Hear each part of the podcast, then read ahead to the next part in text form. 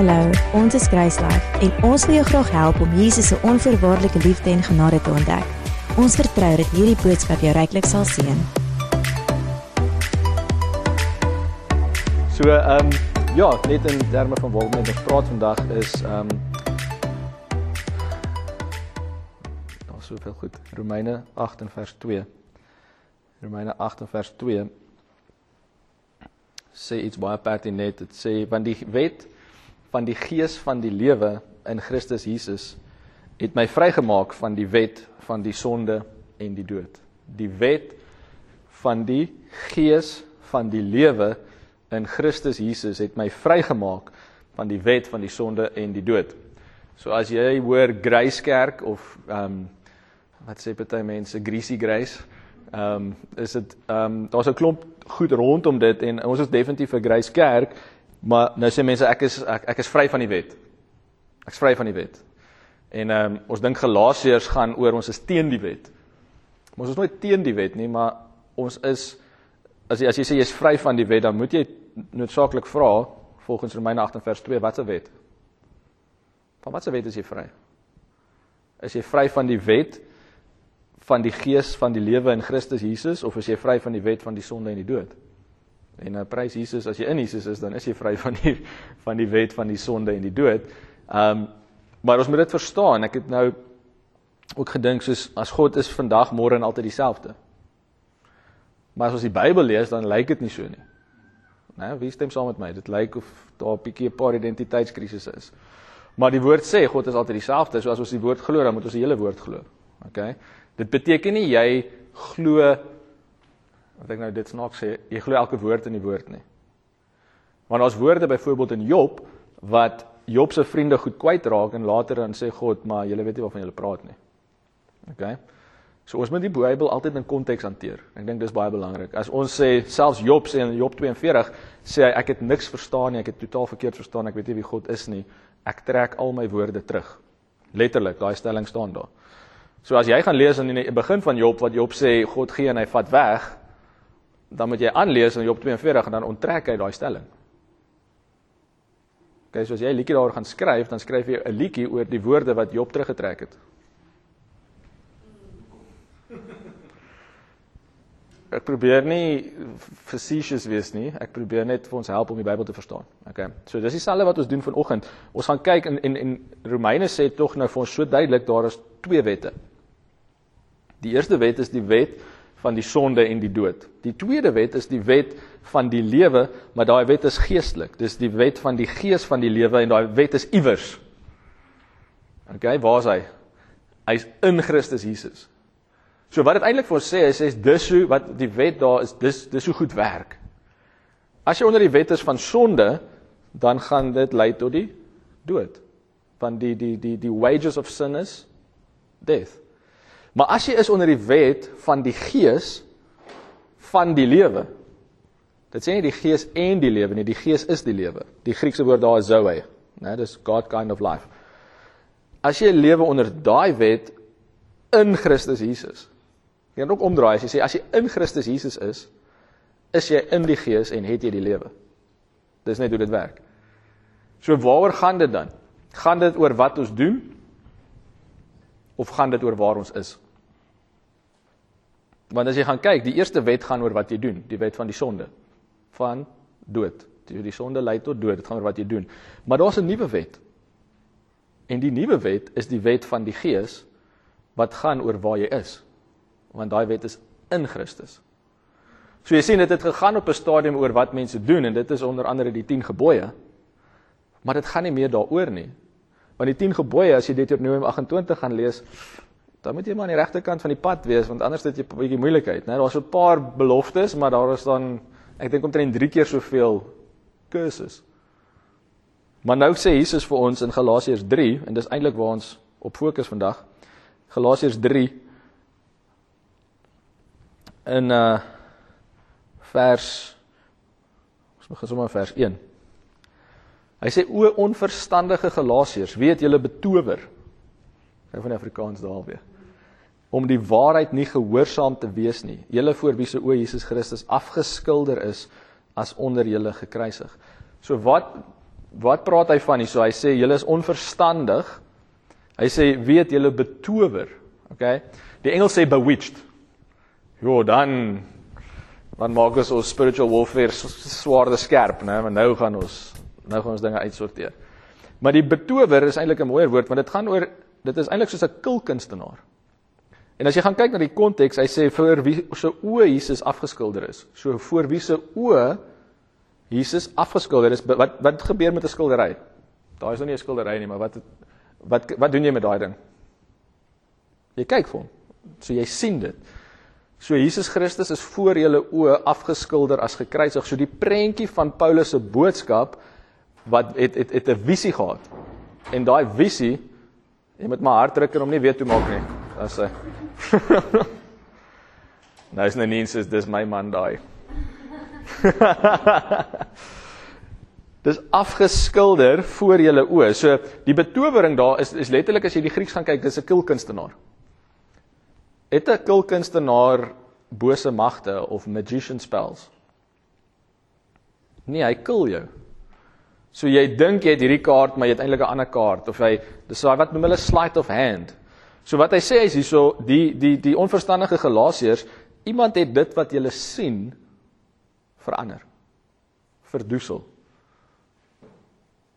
Die woorde gaan amper in in in 'n terme van 'n fantasie of 'n uh, um, of 'n betowering in en dit is letterlik daai van 'n uh, 'n blinded fascination. So jy is so gefassineerd. Wat doen 'n kulkunstenaar? Hy sê vir jou kyk hier, Maminta doen nou iets met hierdie hand. Hy hy kill jou, né? En ons het 'n probleem dink ek as 'n kerk of as die kerk is ons gee heeltemal te veel krag aan die duiwel. Ons lees betower en ons dink demone. Waar daai woord betower, bewitch selfs het niks met demone te doen nie. Dit het net te doen met die verkeerde boodskap wat 'n ander prentjie skep. So hoe oorkom ek dan die betowering of die bewitchment? Ek hou van dit. Deur die regte prentjie weer daar te stel. So as ons die regte prentjie daar stel, dan is dit wat ons sien waar en dan kan niemand ons betower nie. Hoekom het jy al fake geld gevat by 'n kassier? Weet jy geweet is fake dalk dadelik nie. So wat het hulle gedoen? Hulle het jou betower. Nou nie. Dit klink nou nie so goed nie. Hulle het jou hulle het jou ehm um, hulle het jou gefnyk. Hulle het jou Hulle het Hulle het jou bedrieg, né? Hulle het jou deceive. Die duiwel is die deceiver. So al wat hy eintlik het is is deception nie power nie. Matteus 28 sê Jesus sê ek het alle krag, alle mag. Waar? In die hemel en op aarde is aan wie gegee? Aan hom. Ek sê so alles is hoeveel is daar nog oor? Niks, né? Julle is kerk kerk, julle mag saam praat, né? As hy alles het, hoeveel is daar oor vir die duiwel? Niks. Karla het mos so toe ons daar in die ander venue was, het sy so so klein stukkie afgegaan en tog ek sê dis presies dit. Ons gee vir hom al krag wat hy het, is dit wat ons hom gee. Want Jesus sê alle krag is vir my gegee, nou gaan julle uit. So julle gaan uit in my naam met my krag. So as hy ons dan deceive, dan kry hy actually net ons om God se krag wat in ons is teen onsself te gebruik. Nou hoe verhoed ons dit? Hoe leer jy fake geld? Jy leer nie fake geld ken nie. Jy leer die regte geld ken. Die heeltyd. En dan tel jy die verskil op. En dis presies wat Paulus hier doen in Galasiërs. Hy sê julle ouens, dit gaan nie oor oor hierdie oor die magicians of hierdie fascination of hierdie hierdie fake power nie. Dit gaan oor Christus wat onder julle afgeskilder is. Die beeld, die boodskap wat ek vir julle gebring het, is Jesus en hom gekruisig. Paulus sê ek het nie gekom om te doop nie.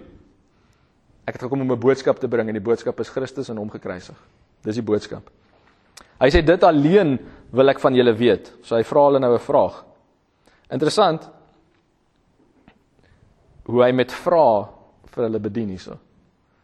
Baie keer wil ons met mense deel en ons weet nie altyd hoe om die boodskap oor te bring nie en as ons soos Jesus wil wees dan moet ons vra gebruik. En selfs hier in sy teks, dis 'n brief wat hy skryf, hy verwag nie regtig 'n antwoord nie. Maar hy vra nog steeds, weet julle betower? Hy sê so dit alleen wil ek van julle weet. So hy vra weer, het julle die gees ontvang uit die werke van die wet of uit die prediking van die geloof? Is julle so onverstandig? Derde vraag. Nadat julle met die gees begin het, eindig julle nou met die vlees. Vierde vraag. Vers 4 sê het julle verniet so baie gelei. Vyfde vraag.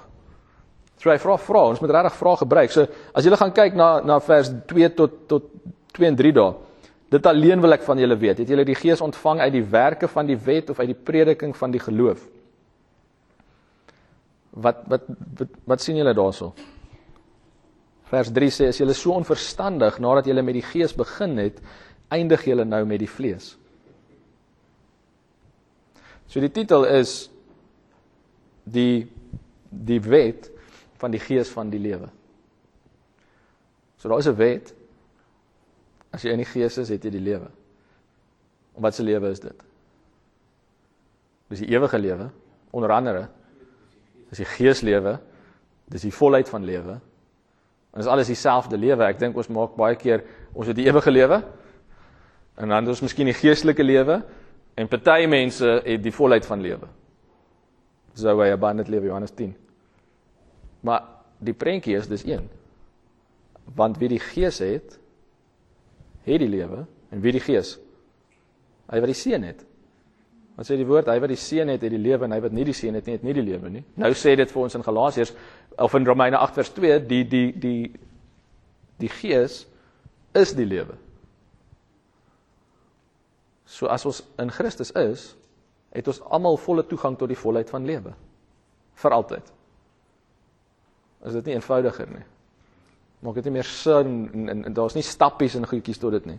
Wil iemand iets byvoeg daaroor?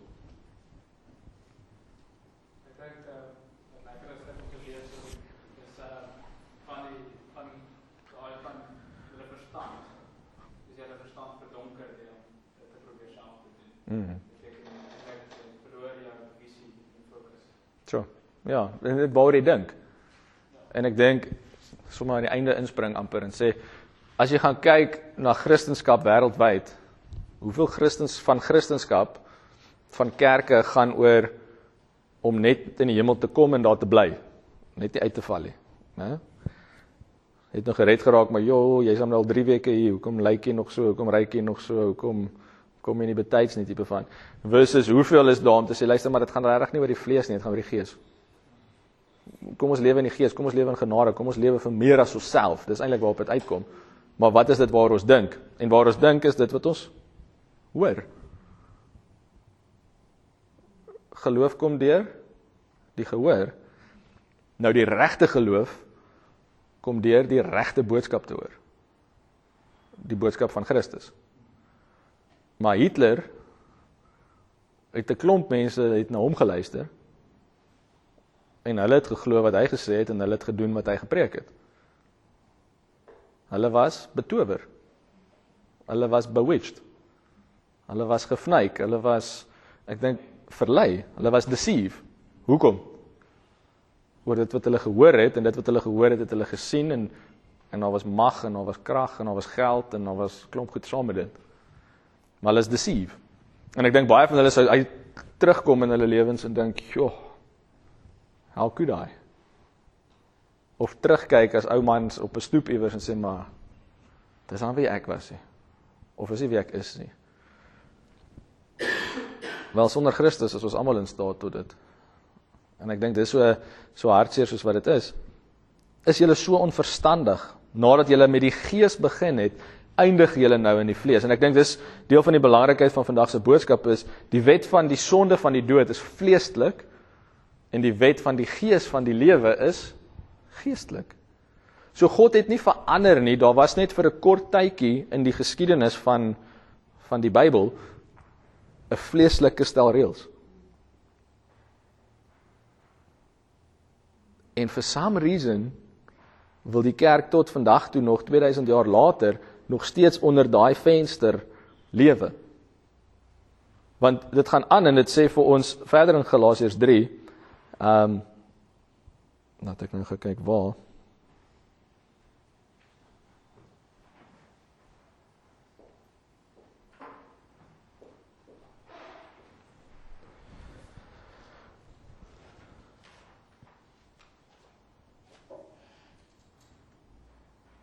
Ons gaan na vers 11 toe.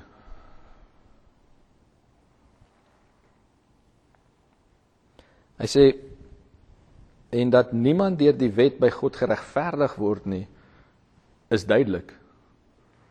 Want die regverdige sal uit die geloof lewe. Wie het al ooit daai skrif gelees of verhaal gesien? Dat niemand uit die uit uit uit die werke van die wet is. Um die vorige vers sê want almal wat uit die werke van die wet is is onder die vloek. Want daar is geskrywe vervloek is elkeen wat hom nie by alles wat geskrywe is in die boek van dit hou nie. Maar die wet is nie uit die geloof nie, maar die mens wat hierdie dinge doen sal daardeur lewe. Christus het ons losgekoop van die wet deur vir ons 'n vloek te word, want daar is geskrywe: "Vervloek is elkeen wat aan 'n hout hang." Sodat die seun van Abraham nader die heidene kan kom in Christus Jesus en dat ons die belofte van die Gees deur die geloof kan ontvang. Die woord ehm um, die heidene daar is nasies. Sodat dit kon kom na die nasies. Dis hoekom Jesus sê gaan dan in al die nasies in. Hoekom? Want julle het actually nou iets om vir hulle te vertel. Hoekom het ons nie is ons nie in die nasies ingestuur voor Jesus nie? Daar was nog geen boodskap nie. Daar was nog nie nuus nie. Nou is daar nuus en saam met die nuus kom die Gees en saam met die Gees kom krag. Romeine 1:16 sê ek beskaam my nie oor die die evangelie nie. Hoekom nie? Want dit is die krag. Unto salvation om gered te word. Wat is redding? Dis om die Gees te ontvang. Wat sê ja uh, Handelinge 1 vers 8? Julle sal krag ontvang. Nou sê hy, die boodskap is die krag.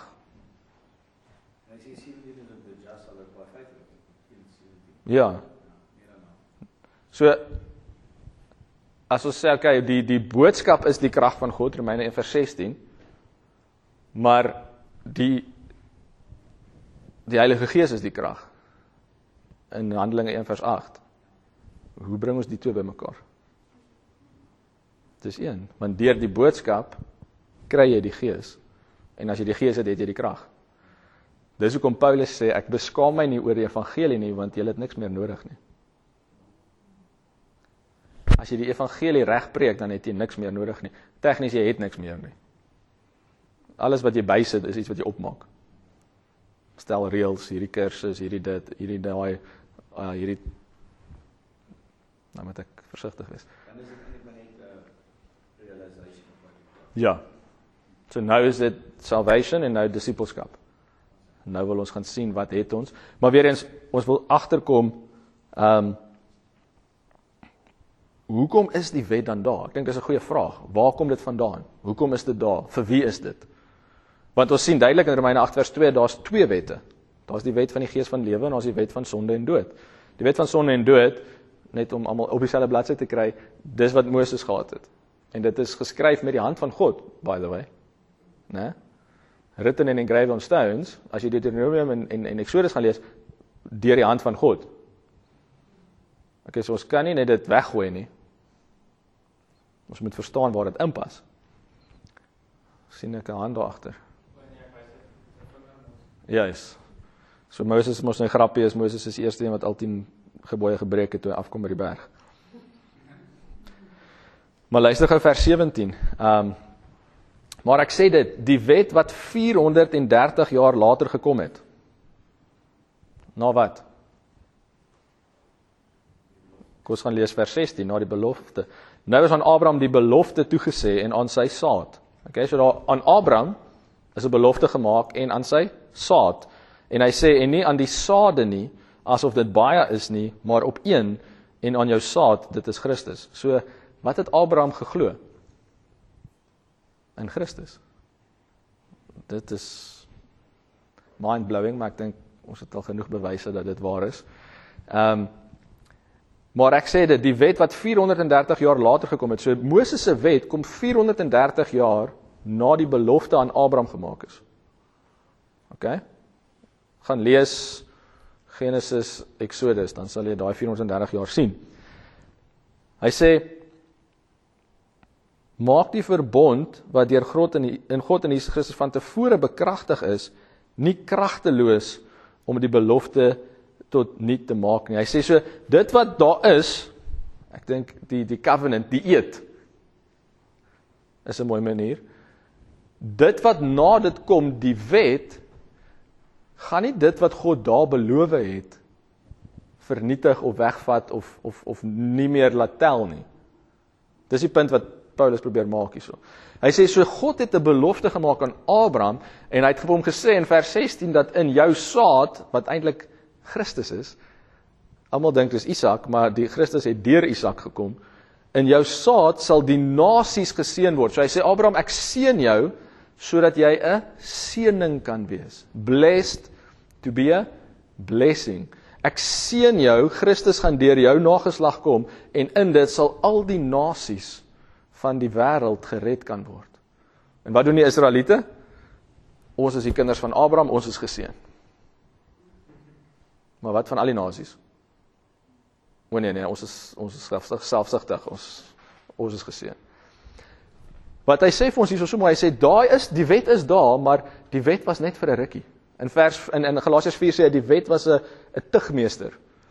Die die Engels is eintlik 'n tutor die wat nog nie kon glo nie half in 'n rigting te stuur. Maar hy sê dan ook as as jy volwasse raak dan het jy nie meer die die tugmeester, die tutor nodig nie. Kan ek my gou verstou deur te sê dan almal wat dan die wet preek is nog nie groot geword nie. Volgens Galasiërs 4. Die probleem is ons vertrou nie die geesteskonsep nie. En as ons in vleeslikheid lewe, kan ons dit meet. Ons kan telling hou. En as ons kan telling hou, kan ons bepaal volgens ons key performance indicators, ons KPIs of ons in die hemel gaan kom of nie. Wat ons self opgestel het, maar eintlik moet ek net beter wees as helfte van julle min of meer. Of ek moet deel wees van die 144000 of ek moet verstaan, dis alles 'n manier om te meet of sekerheid te bring, maar dis als vleeslik.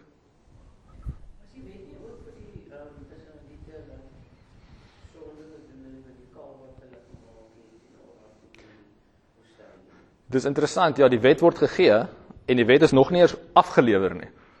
Die wet is nog op pad. Dan het hulle klaar die eerste hoeveel gebooie gebreek. So dit was omdat hulle nie tot God wou nader nie. Hulle het gesê ons sal doen wat God sê en God sê dit gaan nie oor doen nie. Dit gaan oor wie jy is.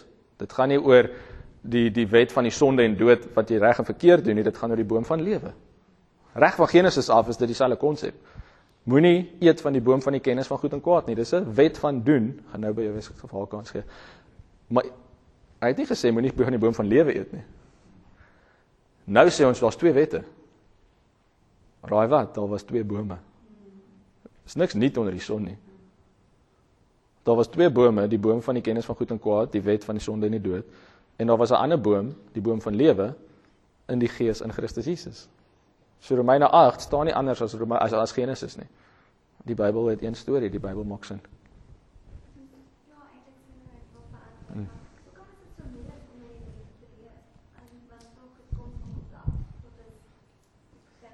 Mm.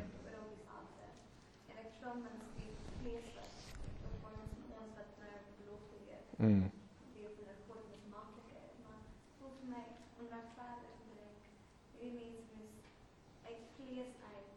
Mm.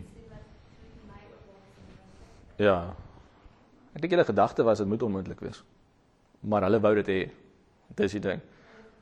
Ja, soos God wou intimiteit hê. God het gesê vir die hele volk kom na die berg toe. Kan ek 'n vraag beantwoord? Ja, asseblief. So so Romeine 5 sê uh 5 vers 14 sê um, for until the law sin was not in the world but sin is not imputed where there is no law. Vers 14 sê nevertheless death ran from Adam to Moses. Met ander woorde, ek dink die doel was gewees God wil ehm um, uh Pieter gesê het sy volk beskerm want uit die uit die uit die volk van Israel word die verlosser gebore en uh ehm um, die gevolg van die sonde is die dood, né? Nee? So dat hy sê neither let death run from Adam to Moses. So met ander woorde ehm um, nou gaan hy verder hy sê even over them that had not sinned sin after Adam's transgression. In ander woorde, eintlik wat hy wil sê is die dood was daar voor die wet daar was. Mm.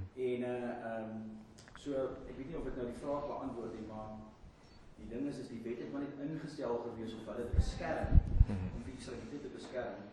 En uh uh maar die dood was die probleem. Mhm. Die dood is die probleem gewees want dit is waaroor dit gegaan het, die dood van Adam af, die oortreding van die dood. Sure. So ek weet nie Ja. of dit sin maak nie. Ja, ek ook net deel dat dit eh, as jy in Exodus lees, lyk dit asof God net die wet gee. Maar as jy in Deuteronomium 4, 5 en 6 lees, dan sien jy actually dan sê Moses vir die Israeliete, julle God wou hê julle moes na my toe na hom toe kom, maar toe wil julle nie. Die wet. Mm. Toe julle vir want julle het gesê, ehm um, sê ons wat te doen en ons sal dit doen. So dit was actually ja, soos hulle het dit gesoek ook. Wou God vir die Israeliete 'n koning gee? Nee, maar hulle wou dit gehad het. En het hulle dit gekry? So dis dieselfde konsep. God sê in, in Exodus hy sê vir die uh, Jode hy sê julle moet 'n nasie van koninklike priesters wees. Ons lees dit weer in Petrus en ons lees dit in Openbaring, a kingdom of priests. Dis nie 'n nuwe droom nie. Dit was nog altyd God se droom, maar hulle wou dit nie wees nie. So hulle sê toe nee, gee vir ons priesters. En wat doen priesters? Priesters het 'n stel offers en reëls en goed. En later dan sê hulle, "O, maar ons ons is ook 'n koning nie." Geef ons 'n koning. Sê God, "Is julle seker?" Samuel sê, "Julle gaan slawe hê, julle gaan oorlog maak, julle gaan taks betaal." Nee, ons wil. Hoe dom kan jy wees, né? Geef hulle koning, geef hulle Saul. So God gee vir jou wat jy wil hê. Want waar het hulle dit gesien? Waar het hulle hoe het hulle gedink aan offers en priesters? Egipte, die die, die pagans, ja. En Jethro. Moses se skoonpa. Dis op jou skoonpa, né? Moses se skoonpa was 'n priester van Midia van die Midianiete. Dis is dis dis subtle, maar dis daar. Dis nie dis nie in lyn met God se plan nie. Ehm um, dit was dat Moses hierdie wat sê 430 jaar is ook nie God se plan nie. Sy plan was 400 jaar. As jy die profeseë gaan lees. En toe wat doen Moses? Hy maak 'n Egiptenaar dood. En deur die Egiptenaar dood maak, toe vlug hy en toe kry hy 'n vrou en toe kom hy op Jethro. Toe moet hy iemand vra of hy mag trou en toe is dit die priester van Midian. So ons ons moet die Bybel so interpreteer dat alles wat daar is is nie is daar vir 'n rede, maar God is nie die rede van alles wat daar is nie, as ek dit so kan stel. Ehm um, so Dit is amazing hoeveel vertroue God in sit.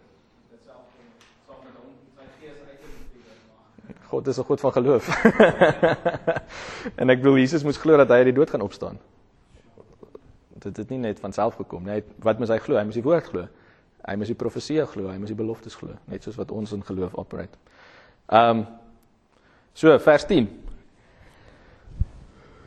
Galasiërs 3 is baie interessant. Dit gaan baie diep in die Ou Testament in. Want almal wat uit die werke van die wet is, is onder die vloek, want daar is geskrywe: "Vervloek is elkeen wat nie bly in alles wat geskryf is in die boek van die wet om dit te doen nie." En dan vers 11: "Dat niemand deur die wet by God geregverdig word nie, is duidelik." Niemand is hoeveel? Niemand deur die wet wat geregverdig by God word nie, is duidelik, want die geregverdige sal uit die geloof lewe. Maar die wet is nie uit die geloof nie, maar die mens wat hierdie dinge doen sal geloof. Weerens dit is die wet van die sonde en die dood is vleeslik, dis werke. Die wet van die gees van lewe in Christus is geloof. Hoe kry jy dit? Glo. Wat moet ek nog doen? Glo. Moet niks nog doen nie. Hou op gedoen. Glo. Dis amper wat die die, die Galasiërs het het geglo en toe het hulle weer begin doen. En dis eintlik waar die hele boek gaan. Jesus. Ek uh, gisteraan jammer dat ek nou nie middel uh, kom. Maar gisteraan ek my dogter wil al die sendingwerk op see gaan doen. En sy wil Duitsland toe gaan. En en dit was vir my erg geweest. Sy het gesê sy weet nie hoe lank nie, hoe uh, wat wat sy gaan uh, uh, waar aan sy kos kry en alles en dit is alles weer opgemaak. En gisteraand toe ek 'n droom gehad wat vir my gesê het dat ek kan moet laat gaan. Dat dat ek kan moet laat gaan. Gisteraand So. die droom wat ek gehad het en dit het my nogal vrede gegee, rus gegee. Daar dat dat dat dat ek in die Here moet vertrou. Hmm. So. Ja, dis kosbaar. Ek dink in uit 'n pa se hart, daar's 'n pa wat wat ook lief is vir haar, wat God is. En weer eens, ek dink is 'n groot voorbeeld van geloof. Want in werke kan ons sê maar bly hier, doen dit, kom bly hier, kom maar geloof is net soos geniet dit. ons bid vir jou. Ehm um, en en en God God eer geloof. God eer nie werke nie. En ek dink weer eens hoekom is of val ons terug na werke want ons kan sien. Ons kan meet, ons kan ons kan uit die tronk uit bly tipe van want deur werk en dit is goed bly uit die tronk uit. As jy 'n uh, 'n uh, prison ministry wil hê ek sê altyd begin dit van hierdie kant van die hek af. Moet dit nie van daai kant van die hek af begin nie maar as jy in daai kant is dan begin dit maar ook né? Ehm um, so vers 12 Of ons begin weer by 11. En dat niemand deur die wet by God geregverdig word nie, is duidelik, want die regverdige sal uit die geloof lewe, maar die wet is nie uit die geloof nie, maar die mense wat hierdie dinge doen, sal daardeur lewe. So dit gaan regtig oor oor die oor die geloof. Vers 16.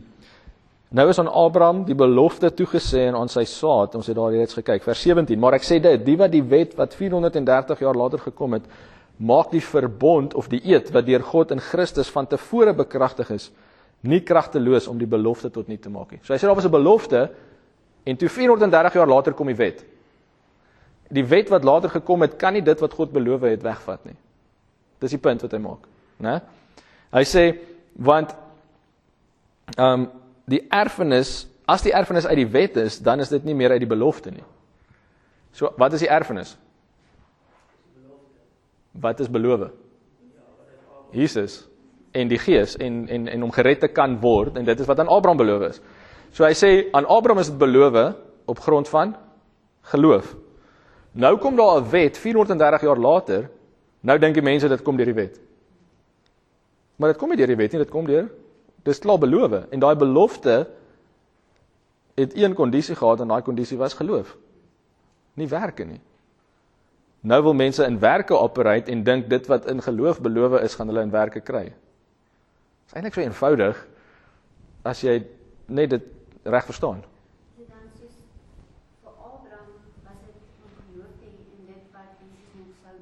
Mm. Het. Ja. Ja, ja. kan Absoluut. Want mense sê hoekom is Abraham as as as as righteous gesien? Hy het geglo. Mense sê nee want hy het gedoen. Hy het vertrek toe God gesê het vertrek. Wel, hy het gegaan, maar Jesus God het gesê moenie iemand saamvat nie en hy het sy neefie Lot saamgevat. Hy het eintlik eers sy pa ook saamgevat en toe het hy sy pa iewers in die woestyn gelos by the way. En toe het hy met sy neefie Lot aangegaan. So hy het gedoen, maar hy het nie hy het nie heeltemal geluister nie. So dis nie dis nie dit nie. Want jy is of heeltemal reg of nie. Jy kan nie halfpad reg wees nie.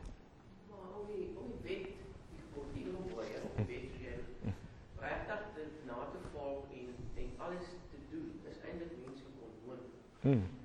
Want ek ben ek dink ek is goed het. Mm. Want ek meen dis Jy gaan nie eens probeer nie want jy kan nie. ja. En toe vat Jesus dit nog verder. Toe sê hy dis nie net as jy iets doen nie, dis as jy iets dink. Hy sê 'n moordenaar is nie Moses wat iemand met 'n klip doodslaan nie, 'n moordenaar is iemand wat sy broer haat. So die die Fariseërs dink hulle manage hierdie stelsel en hy sê guess what, julle julle is wit gepleisterde grafte want dit gaan eintlik wat vat hy dit? Hy sê God is geestelik. So dit is op 'n hoër vlak. Ehm um, hy Dis amper as ons het laasweek gekyk gees, siel en liggaam. So die Fariseërs het op die liggaamlike deel dit gedoen. Hy vat dit na nog siel toe en hy sê dit wat jy dink, né? Maar alhoewel dit van God af kom, is dit nie geestelik nie. Want the law of the spirit of life is nie op op tablets of stone nie, dit is in, in is dis in Christus Jesus. So die wet, dis eintlik baie mooi. Daar's 3 dele, gees, siel en liggaam. Die wet, die die 10 gebooie veral en die 600 en iets ander deel wat die Israeliete dink met die liggaam met die vlees. Jesus sê wel dit deel met jou siel ook, jou gedagtes. So dit gaan nog dieper, maar raai wat selfs dit maak dit nog meer onmoontlik want ons is 'n gees. Nou word ons 'n nuwe skepsel. Ons kry 'n gees. So dit wat met die siel en wat met die liggaam moes bestuur is nie geldig in die in in die geeswêreld nie. So nou soos geeste wat ons probeer onder 'n siel en 'n liggaamlike stelsel van performance gaan indruk. Maak net my sin dat ons in die begin gesê het, gaan nie oor wat jy dink nie. God is groter as jou hart. Presies. So, ja. Ons kyk gaan. Ehm 2 Korintiërs 5 vers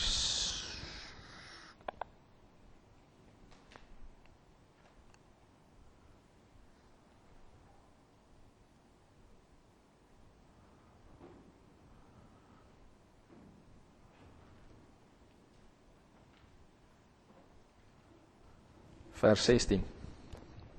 Ons ken dus van nou af niemand meer na die vlees nie. Sjoe, maar daai so en so is 'n groot Christen. Of 'n goeie Christen. Hoe weet jy? Het jy sy gees gesien? Of sien jy sy vlees? Maar die woord sê ons ken niemand na die vlees nie. En al het ons ook Christus na die vlees geken, nou ken ons hom tog nie meer so nie. Daarom as iemand in Christus is, is hy 'n nuwe skepsel. Die ou dinge het verbygegaan. Kyk, dit alles het nuut geword. Wat het die Galasiërs nie besef nie? Dat alles nuut geword het nie. En as jy gaan Handelinge lees, die die, die disippels het ook nie besef nie. Petrus doen 'n amazing miracle, die lame man wat hy die lam man wat hy oplig. Maar as jy mooi lees, is hy op pad om 3 uur die Joodse gebed te gaan bid in die tempel. So hulle is nog in proses van vernuwing. Later dan bid hy op die dak. Hy besef God is waar hy is. Hy is nie hy hoef nie na God toe te gaan nie. Ja, en ek bedoel tussen Galasiërs, ek dink uh uh Paulus sê praat Galasiërs 2 van Petrus wat ook nog die circumcision wou onderhou het. Mm. Jy net daar was nog ook op pad van 'n uitwerk. Ja, ja, ja. En dan skryf Petrus dat die goed van Paulus sê moeilik is. Dit is nie moeilik nie, dit is onmoontlik. Ja. Want dit is gees. Wat ook vir my cool is, is dat ek as sien na Handelinge 15, hoe baie van agter wegval, maar wat soos 'n konferensie wat hulle optree. Ja. Ja, baie mense lees nie tot Handelinge 15 nie. Hulle lees Handelinge 7 en Handelinge 3 en Handelinge 1 en 2 en dan dink hulle okay, ons gaan dit doen, maar jy sien nie die groei van selfs die disippels nie. Ehm, um, maar dis 'n preek vir 'n ander dag. Vers 17. Daarom as iemand waar is in Christus Jesus, is hy 'n nuwe skepsel. Die ou dinge het verbygegaan, kyk dit alles het nuut geword. Romeine 8 vers 2 het wat gesê? Die gees of die die wet van die gees van die lewe in Christus Jesus het my vrygemaak van die wet van sonde en dood. Ons het laasweek dit gesê, maar as jy daaroor dink, is jy vry van die dood. As jy in Christus Jesus is. Want hy het klaar gesterf. In Galasiërs 2 vers 20 en 21 sê ek lewe nou, maar nie ek nie. Ek is gekruisig, maar nie eintlik ek nie, Christus. So jy het klaar gesterf as jy in Christus is. Nou dink mense, "Sjoe, is dit nou soos boeddhisme? Het ek nou 'n vorige inkarnasie gehad en en nee, dis 'n olyfboom. So hierdie boom het gesterf en is opgestaan en jy is nou ingeënt.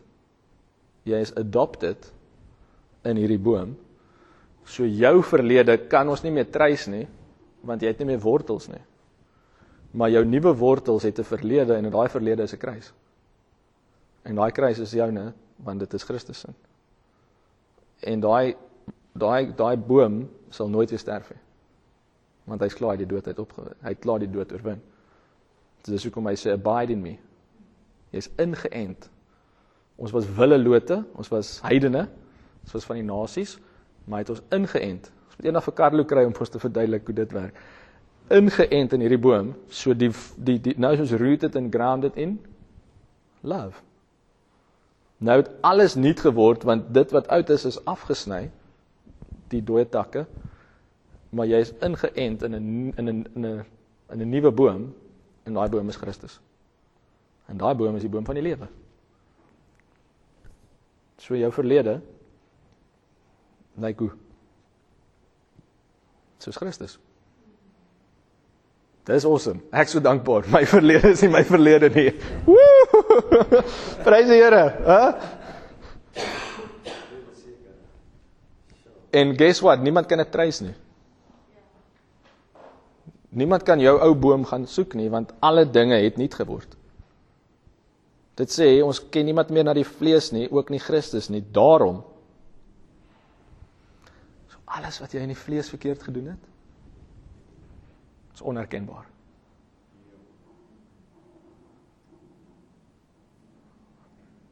Dankie vir genade.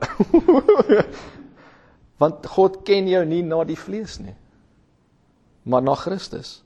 Hy is 'n nuwe skepsel. Die ou dinge het verbygegaan. Kyk dit alles. Ja, kyk maar, joh, so daai wat ek daai aand gedoen het, weet ek dan nou nie. Wel, dis alles. Is dit deel van alles? Dis deel van alles, so dit alles het nie geword. En dit is alles uit God. So wat het jy daaromtrent te doen? Dis wat vers 18 sê. Glo. Glo. Maar Pieter, ek wil eet en ek wil drink en ek wil vas en ek wil bid en ek wil gee en ek wil op my kop staan en ek wil wel, dit is alles uit God uit, so jy kan daai gedoen. Maar weet jy wat kan jy beter met jou tyd doen? Tyd om God spandeer en vir mense wat hom nie ken nie van hom vertel. Dan is ons Christendom nie meer oor ons nie, maar oor ander. En mense wil dit nie weet nie, maar dis more blessed. Want Jesus se woorde self is interessant in Handelinge. Ek dink is Handelinge 20 sê Paulus and like Jesus himself said or the master himself, it's more blessed to give than to receive, né? Dis nie in een van die vier evangelies opgeskrywe nie. Dis asof hulle dit gemis het, die skrywers. Maar die Heilige Gees seker gemaak het dit is ingesluit. Daar's baie min rooi letters in Handelinge as jy so 'n Bybel het wat Jesus se woorde in rooi het. Maar daai is is is pertinent ingesluit as jy luister. Dis meer geseend om te gee as om te ontvang. Nie om te gee om te ontvang nie. Dis meer geseend om te gee as om te ontvang. En hy praat in konteks eintlik ook maar van gee Jesus. Deel die woord. Dit alles is uit God wat ons met homself versoen het. My ma se Afrikaanse juffrou, so dan doen jy taalkonstruksie. Dan soek jy die werkwoord en die objek en die subjek en dan gaan kyk jy wie doen wat. So wie die werk gedoen? Die werk is versoening in vers 18. Maar hy het dit gedoen. Met wie? Met ons, aan wie? Aan homself wat alles uit God met ons homself versoen het deur Christus en ons die bediening van die versoening gegee het. So ons versoen nie mense nie, ons bedien die nuus van versoening. Ons is nie in die kombuis nie. Ons is die kelners. Ons sê nie vir mense wat met hulle doen nie. Want dan met hulle, jy weet jy betaal so vrek duur by party restaurante om jy vir eie steak braai. Party mense hou daarvan, hang af hoe honger jy is en of jy 'n kind het wat sy hand op daai plaat kan kry. Ons sê nie vir hulle wat hulle moet doen nie. Ons vat dit wat klaar gemaak is en ons sê vir hulle wat hulle sin is. Ons sê nie vir hulle wat hulle moet doen nie. Ons sê vir hulle wat vir hulle gedoen is. Dit is die boodskap van versoening. Naamlik Okay, so Pieter, great. Hoe doen ek dit? Dankie dat jy vra, want dis die regte vraag om te vra.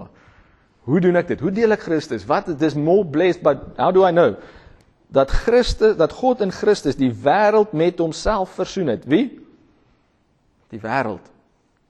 En alles daarin.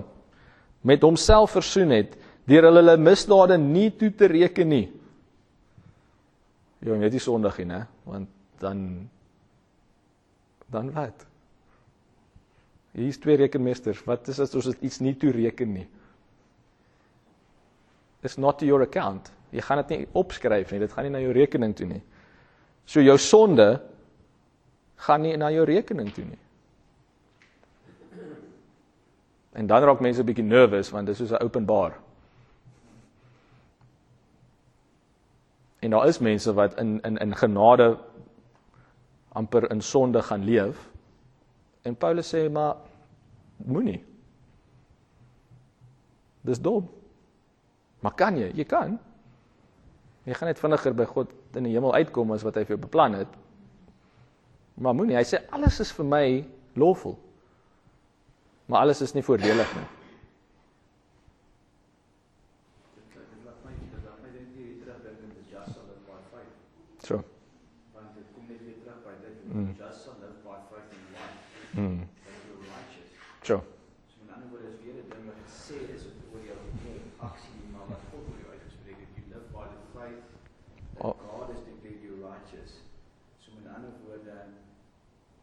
Die ou dit doen, weet hy nie dat hy righteous is nie. Daar's nie 'n desire vir hom om te wanneer hy weet nie. Ja. So ek sien.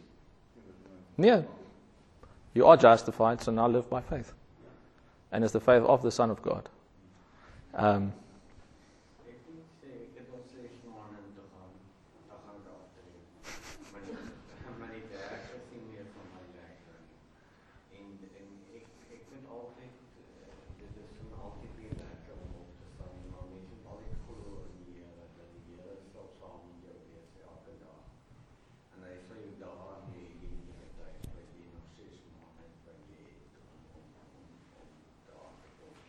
absoluut. En vat dit dag vir dag. 6 maande kan ook lank raak. nee, dit is bly vir oom. Ja, ek dink dit is iets wat ek in die in die pandemie geleer het is om elke dag het sy eie probleme. So lewe net met vandag. Jy hoef nie môre se probleme vandag uit te sorteer nie. En Hebreërs 13:5 sê hy sal ons nooit begewe nie, ons nooit verlaat nie, ons nooit alleen laat nie. Net iets op die op die sonde. Ek bedoel jy kan al die sonde doen wat jy wil, maar dis dom. Ons was gister by 'n um 'n foster dad's ontbyt. En dit was omtrent so 10 of 12 van ons wat so om 'n tafel net gesit het in in in die Parel en saam geëet het en net so mooi gewees hoe almal hulle hulle storie begin deel het. Um en ja, as jy dink wat die sonde in die wêreld doen. Daai ontbyt sou nie bestaan het, sou nie daar gewees het. Ons het nie 'n rede gehad om mekaar te kom as dit nie vir sonde was nie. Maar die die die die wages of sin is regtig die dood. Dis waar. Dis maar om teen dit te preek gaan niemand help nie. Want wat is die antwoord op dood? Is lewe. Om op die donker te fokus gaan niemand help nie, want die antwoord op donker is lig.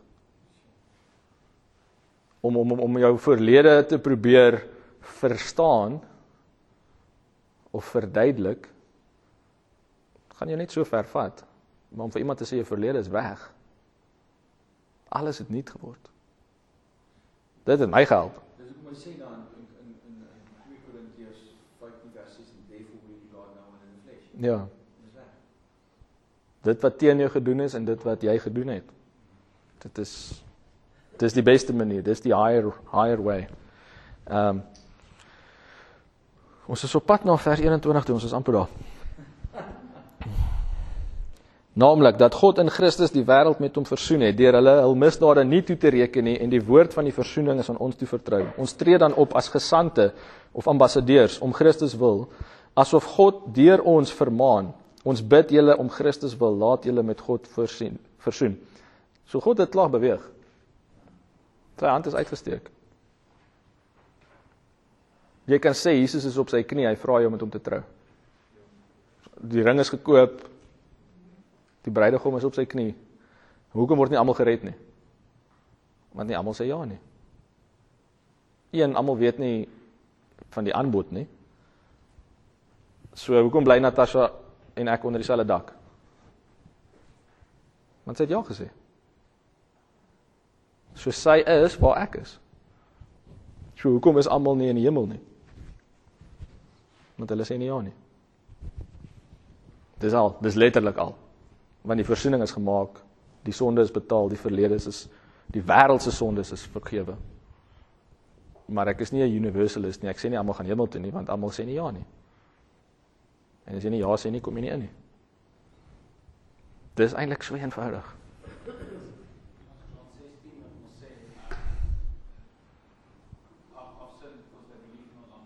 Hmm.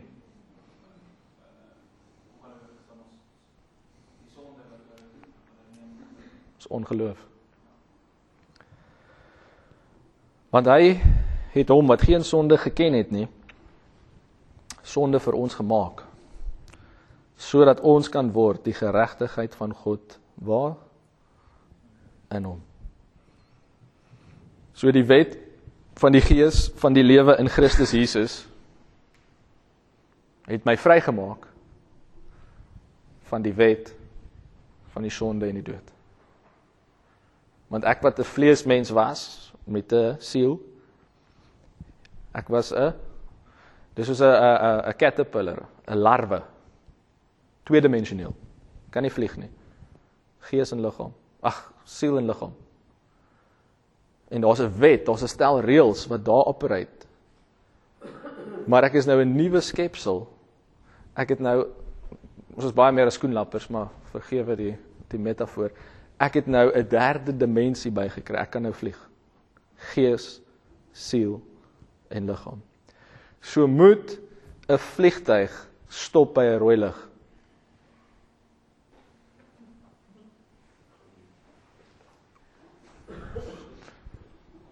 So hoekom wil julle die wet onderhou?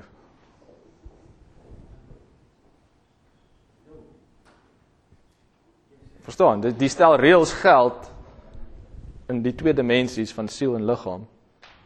Ons het nou 'n derde dimensie gees en ek het nog nooit 'n vliegtyg sien stop by 'n rooi lig nie. Want hy is vrygemaak, hy is verhewe bo die oud. Daar's 'n nuwe dimensie, jy is 'n nuwe skepsel. En omdat jy 'n nuwe skepsel is, is jy vry van die ou reëls. Hoe is dit moontlik? Net deur Christus. Word gou 'n gees, jy kan nie. Jy kan nie werk om 'n gees te word nie. So dit gaan nooit oor wat jy doen nie. Dit gaan oor wie jy het. Het jy Christus? As jy Christus het, het jy die Gees. As jy die Gees het, gaan jy vir ewig lewe. Gaan nie oor wat jy doen nie. Gaan oor wie jy het. Twee stelle reëls. Help dit? Teresa, wat staan vir jou uit?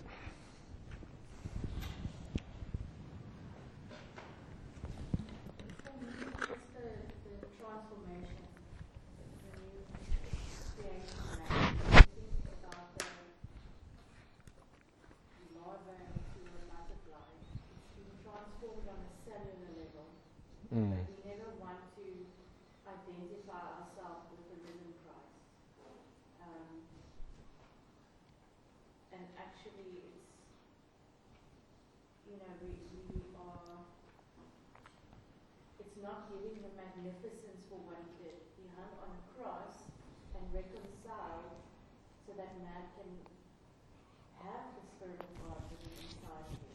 That is a, a huge thing. Sure. You know, I looked, um, I looked at your, your girls and I was thinking of my, my sister, and I think of my brother as well. Like I have such love for them, but it's it's not equated to hanging on a cross for them, and it's Mm. certainly not equated to hanging on a cross for while we were yet sinners. So, Christ loved us. Mm. So to, for me, it's more that prayer that I have the wisdom to truly understand what He did mm, and, and put the importance not for a sense of pride, but so that we can truly be that shining light to the world. Do you know what has been done for you? It is a, an absolutely huge Mm. thing to say to someone, your past does not matter. so.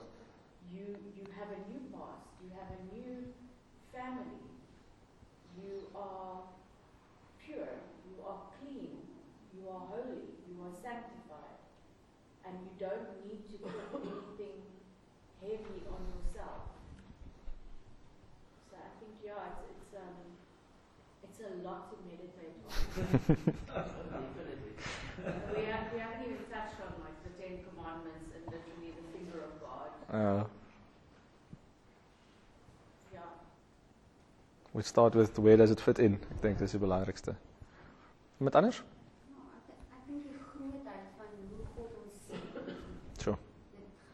Ons kan dit ons kan dit nie verstaan nie, maar hy sien ons nie na ons vlees nie. Hy sien ons en hy sien vir Jesus. so. Dit is um en ja, om daai om daai besef te kry. Dis al mense kry die besef en dan kry jy weer die besef en dan Mm. kom dit tot 'n openbaring Mm. van wow. So. God sien my soos wat hy my sê. Mm, Want hy kyk na my gees. Ja. Hy kyk my my vlees buite my. maar wat as ek foute maak? Ja. Wat?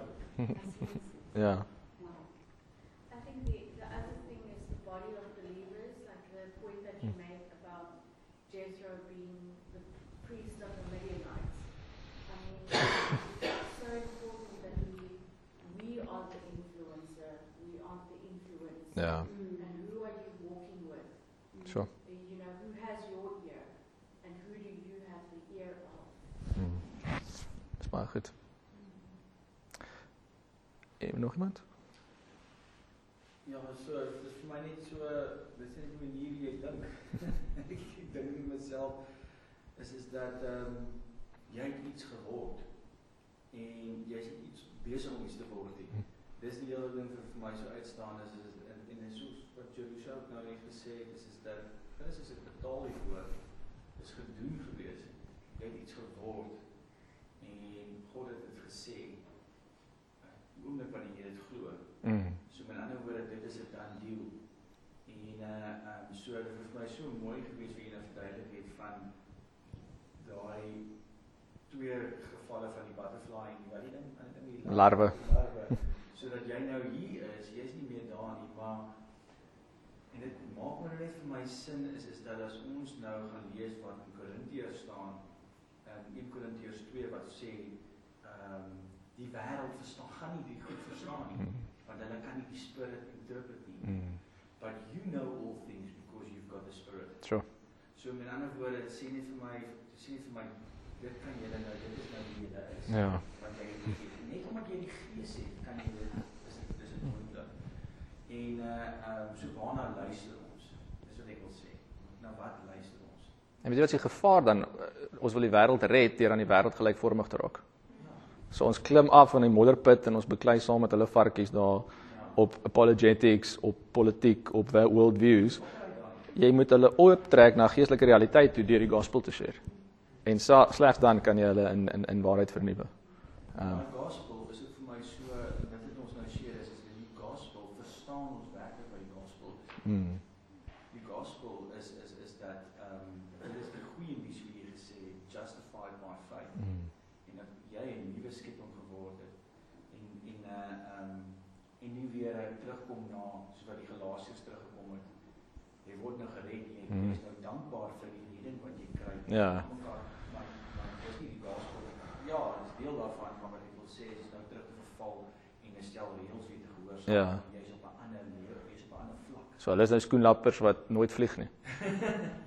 Want hulle gaan lewe op die op die twee dimensies van van wat is die doel van verlossing? ja. Want ek bedoel God het dit gekies dat hy in 'n liggaam moet wees, sodat sy goddelik met mense kan sigbaar wees. Want anders was ons net maar hemel toe gegaan het. Ja. Absoluut. Dat het die woord gesê dink, né? Onthou net gou dit. Koenraad laaste kans dan wil ek afsluit. Dit sê soos byvoorbeeld die uh my vers wat in die begin gedoen van Mark sharing of the gospel of Christ. For it is the power of God unto salvation. En daai van hom nie ah net dan na die fakties te doen, maar dit te preek want dit is God se krag. Mm. Tot salvation. So dit is deur om daai boodskap te deel, dis wat sy God sy sy krag gemanifesteer word. En uh ja, so dit is my God van maar net om dit buite uit wat jy wil sê. So ek dink ons kan dit enige manier verpak, maar maak seker dit is wat binne dit is is gospel. Ehm um, En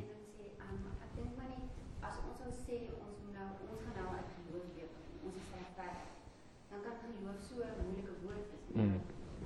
Ja ja. Maar as jy dan sê ek gaan ek kan lewe dit wat Jesus reeds gedoen het. So. Dan as mens net dit vir myself in my kop kan Mm. weet dit um, definieer, Dan leef jy klaar outomaties ingeloof. dan leef jy in geloof. Ja, want dis vertroue. Dis vertroue. Dis Ja. wat ek hoef te doen dis Mm. wat Jesus gedoen het. Mm. En dis hoe mens gered raak. Dis die einde van jou eie probeer kom. Ja. Nee, ek gaan weer probeer, nee. Want dis wat baie mense dink om gered te word is 'n nuwe bladsy, ek gaan weer probeer. Dan word jy weer weer gered, jy kry weer 'n nuwe bladsy, maar dis nie om gered te word nie. Jy raak gered as jy sê ek kan nie. Maar u kan. Ek kan nie, maar u het. Ek weet nie van julle nie, dis toe ek tot bekend gekom het. Paar keer skoon bladsye begin, maar ek kry elke keer modder op. Ja, my beste werke ons nou nie oor Rek- Rekkie se se brownies gepraat nie, maar in 'n geval.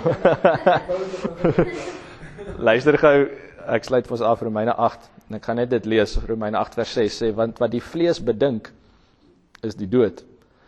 Maar wat die gees bedink is lewe en vrede. Omdat wat die vlees bedink vyandskap teen God is, want dit onderwerp hom nie aan die wet van God nie, want dit kan ook nie.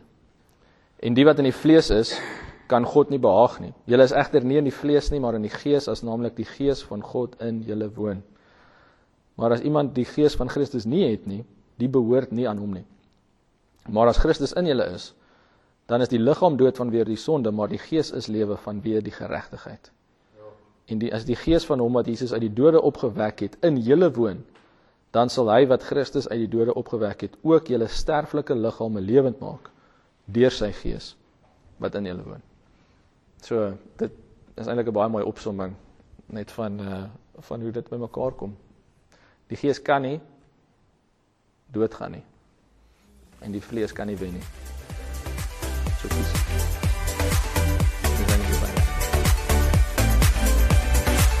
Ons wil graag van jou hoor. Indien jy graag met iemand wil praat of saam met iemand wil bid, kontak ons gerus by 021 8800 168 of e-pos ons by info@gracelife.co. Indien jy materiaal wil bestel of meer oor ons wil uitvind, besoek gerus ons webwerf